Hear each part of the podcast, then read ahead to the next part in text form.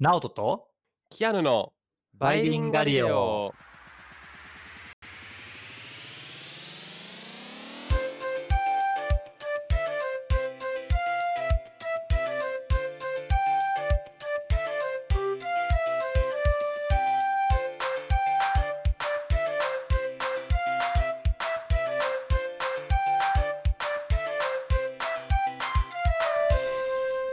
い、バイリンガリオです。チャンネル登録よろしくお願いします。お願いします。Hello everyone. えー今日はですね、えっ、といつもやっているあの世界や日本で活躍している方にインタビューをしようという回で、えー今日はアカデミストの CEO の、えー柴藤さんを、えー、とご紹介いたします。えー柴藤さんをお呼びしました。柴藤さんよろしくお願いします。はい、よろしくお願いしますお。願いします。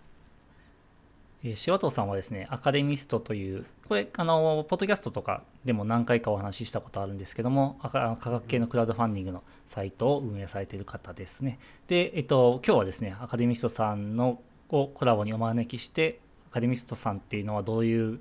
ことをされているのかとかっていうのを詳しく聞いたりとか、柴藤さんがどんな方かっていうのを、え聞いていけたらなと思ってます。よろしくお願いします。お願いします。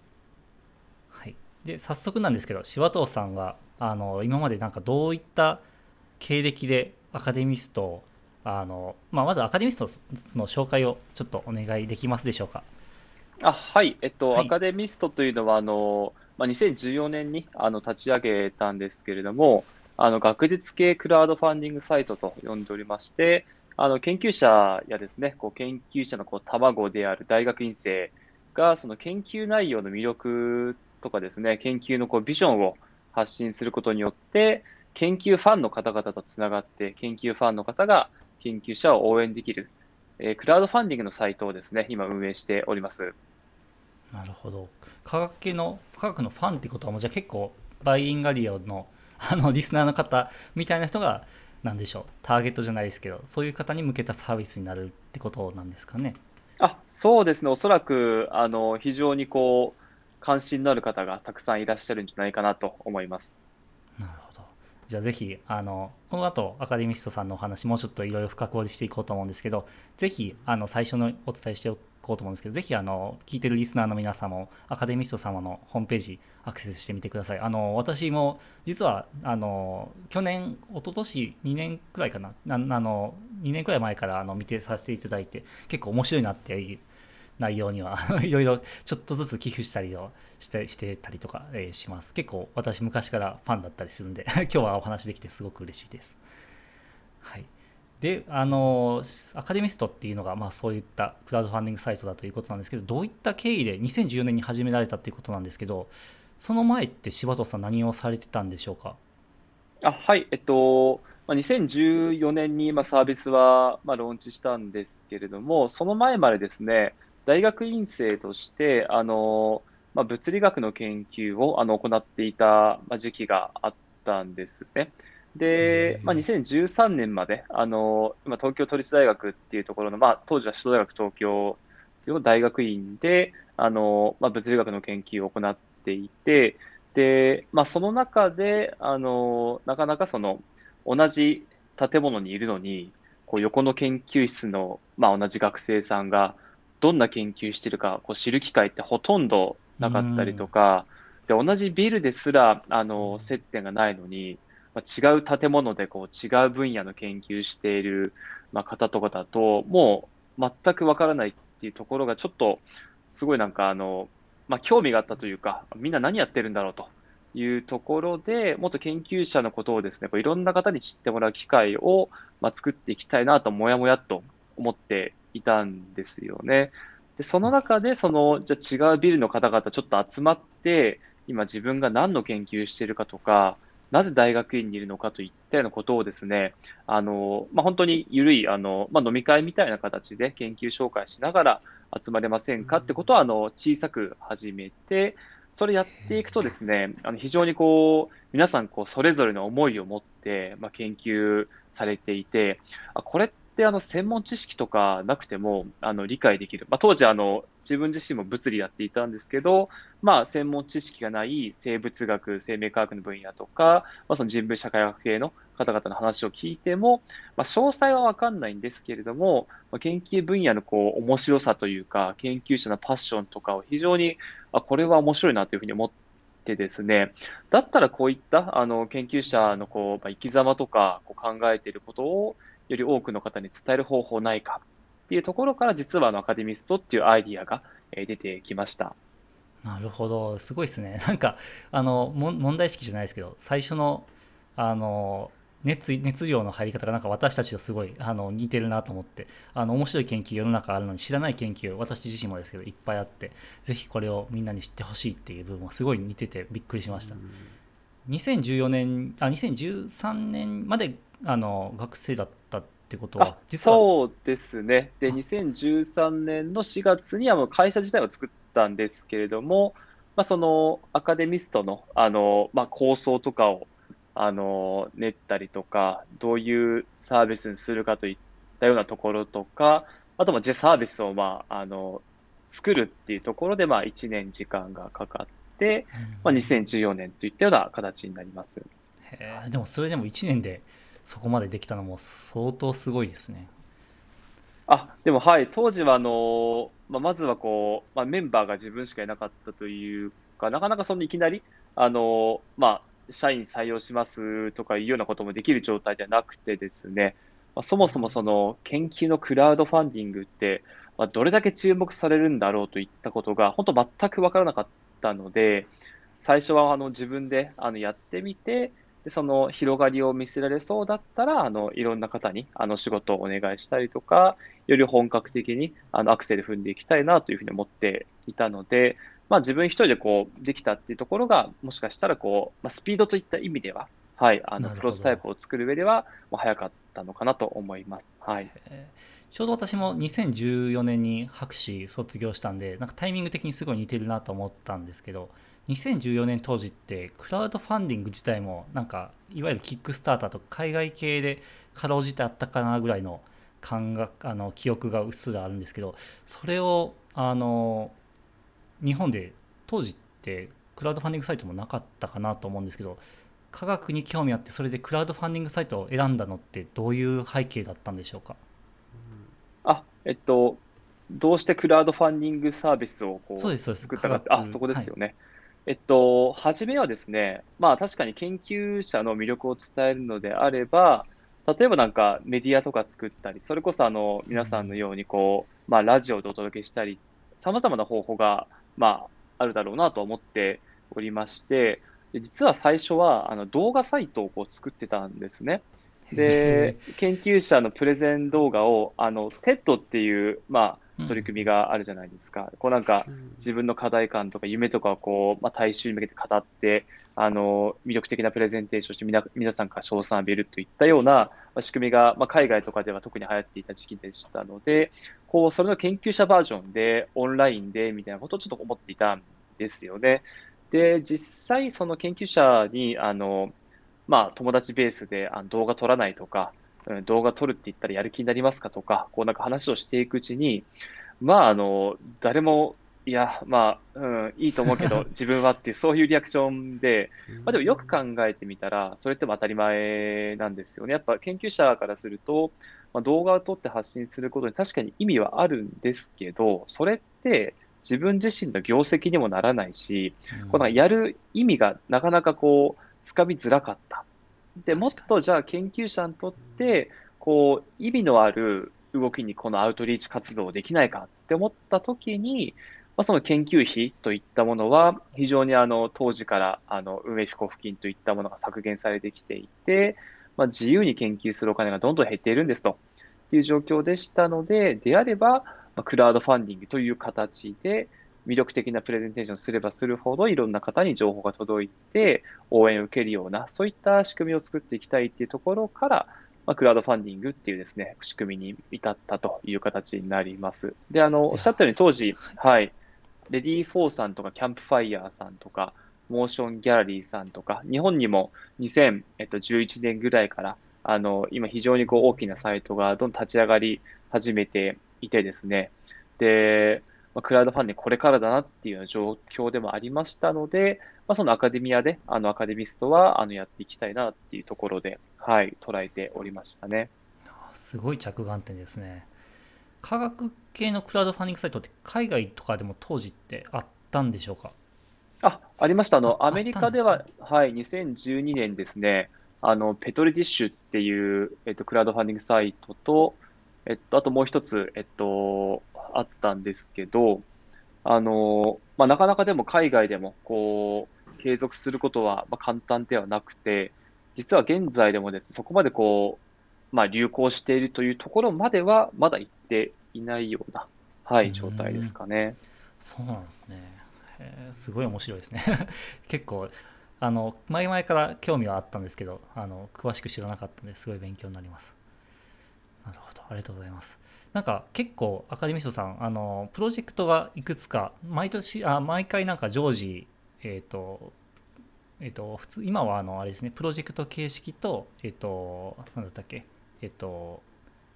あの、毎月月、月額あ月。額そうですね、はい。うん方式と2種類あって大体毎回の15個20個ぐらいはあるんですかねどんな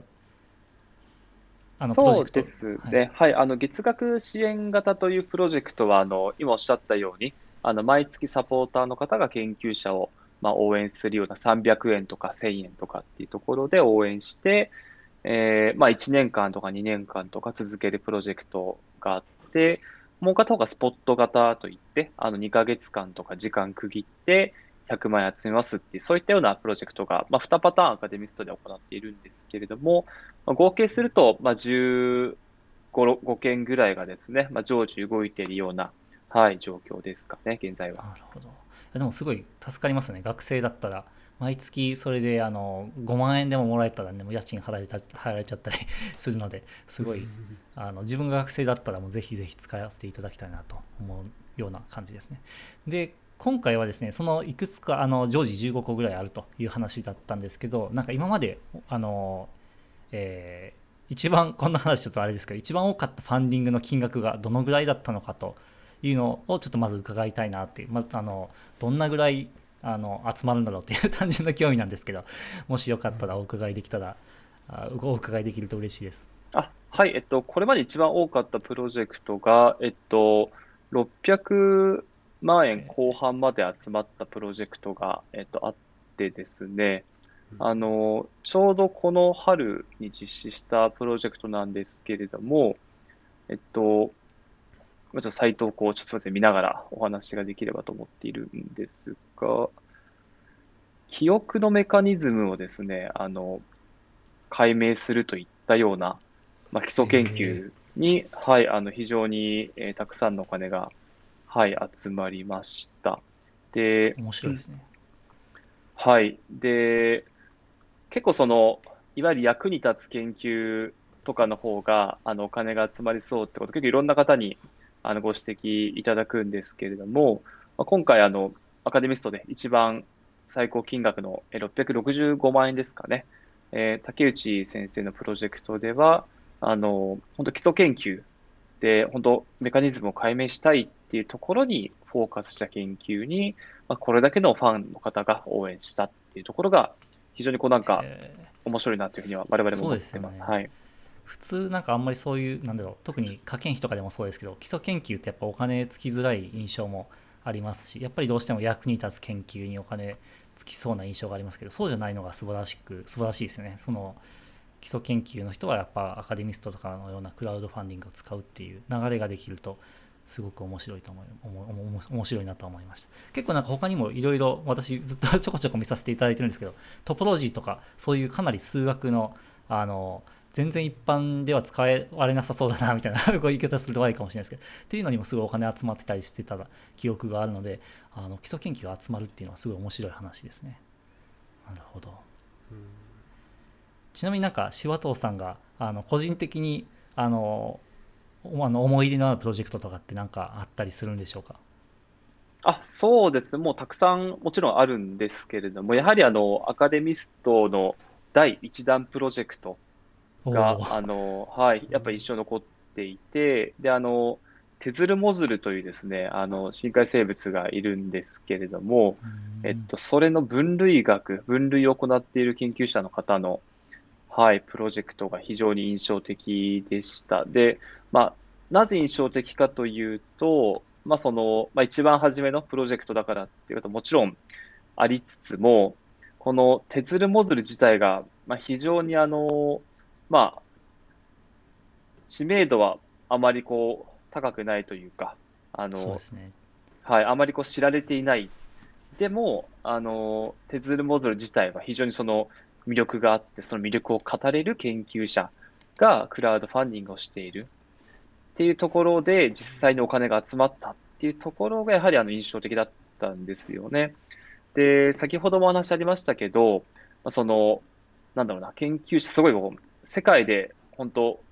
片方の指ぐらいでしかいないぐらい研究者も少ない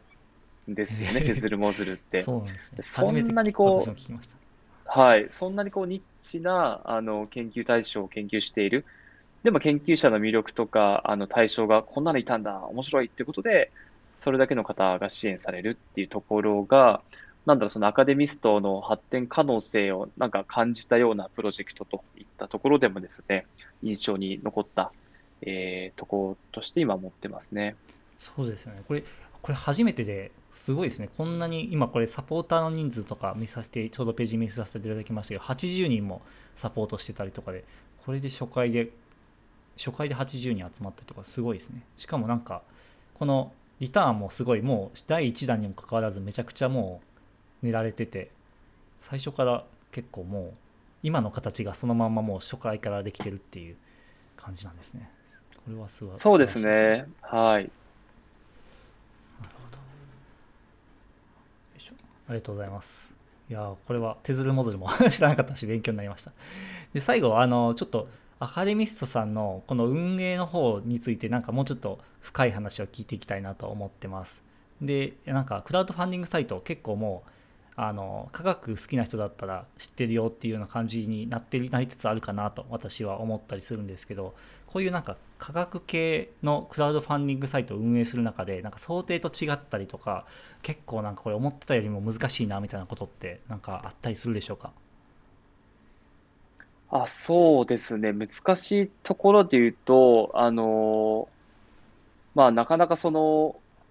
まだあの我々のサイトって、今、サポーターの方々が、えっと、1万5000人ぐらいなんですけれども、まあ、そのまあ、日本の人口に比べると、まあ、0.01%ぐらいというかそ、そのオーダーじゃないですか。で、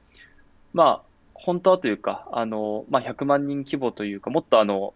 サービスで広げたいなっていうふうなとかずっと思ってはいるんですけれども、なかなかそのアカデミストが認知というところで、もちろんあのアカデミアに関連する方々には、あのおかげさまでかなり知っていただけてはきているかなと思う一方で、まだまだその数を客観的に見ると、あの周知とかが足りていないなっていうところがですね、やはり難しいなと思っているところの一つですかね。はい。で、じゃあどうやって広げるのかといったところで、例えばいきなりこう手ずるもずるがっていうふうに行くのもちろんいいと思うんですけども、なんかそこよりも研究者が面白いよっていうような、あの、まあ、見せ方というか切り口で言って、あの、アピールをしていった方が、おそらくですね、より多くの方々が、あの、アカデミストも知っていただけるし、もちろん研究者のことも知っていただけるのかなと思っているので、そういった意味で実は、あの、月額支援もですね、あの、最近始めたというのはあるんですよね。つまり、プロジェクト型だと、スポット型だと、手ずるもずりやりますとか、記憶を明らかにしますっていうような部分がメインになってくるんですけど、月額支援型どちらかというと、まあ、研究者を応援するっていうような切り口になってくるので、今後その、まあ、サポーターの方を、まあ、より多くの方にしていただくためにも、アカデミスト自体をこうどんどん広げていくためにも、まあ、月額で研究者の顔とか、こう、研究者が考えていることとか、なんか等身大の研究者を知っていただくような機会、増やしていくことが、まあ、そのサポーター数をどんどん増やすために必要になってくるのかなと思ってます。なるほど、確かにそうですよね。なんか日本だとあのノーベル賞とかで日本人受賞すると研究内容もまあ当然紹介されますけど、あとその人については結構なんかその後もあのなんでしょう1ヶ月ぐらいとかネット上でとかでもこの人はこういう人みたいなとかあの今回の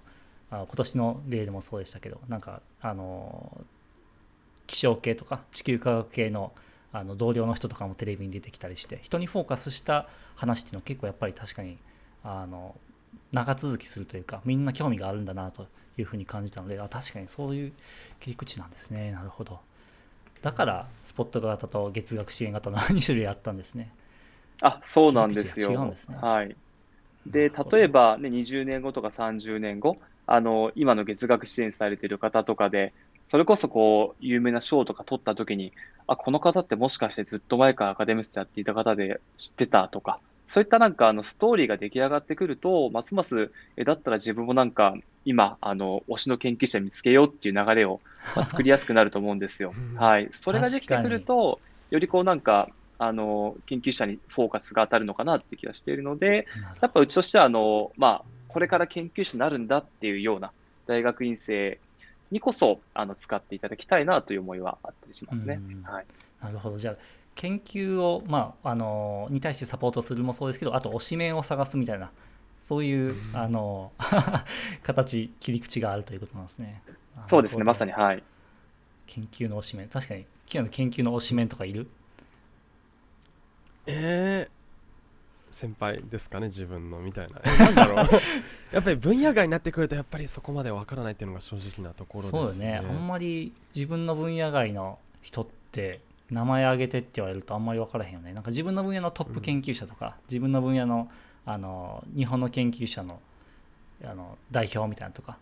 わは分かるけど確かにちょっと隣の分野行ったりすると、トップそのねどういう人がいてとかってあんまり分からなかったりするもんね。うん、あとはテレビとかでこう評論家として出てくる方はこう応援する感じになるかなと思います、確かに確かに。そういう意味で言うとやっぱりそのテレビとかでもやられてないしあのなんだろううん既存のやり方でやられてないっていうところでやっぱアカデミストさんがそういうところで推し面を作るような 形ができるとすごい面白い独特の立ち位置ができてそうで面白そうですね。うん。なるほど。じゃあ今後あのアカデミストさんで目指したいことっていうのもじゃあそういった形になるんですかね周知をみんなにしていくっていうところとあとはそのもうちょっとき人に切り口を当てたようなやり方で進めていくみたいな形になるんでしょうか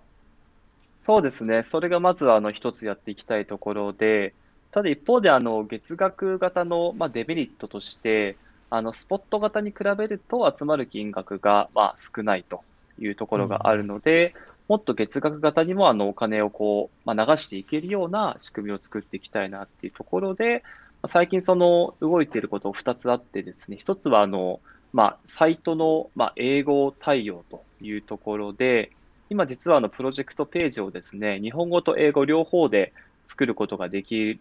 るようにはなっていて、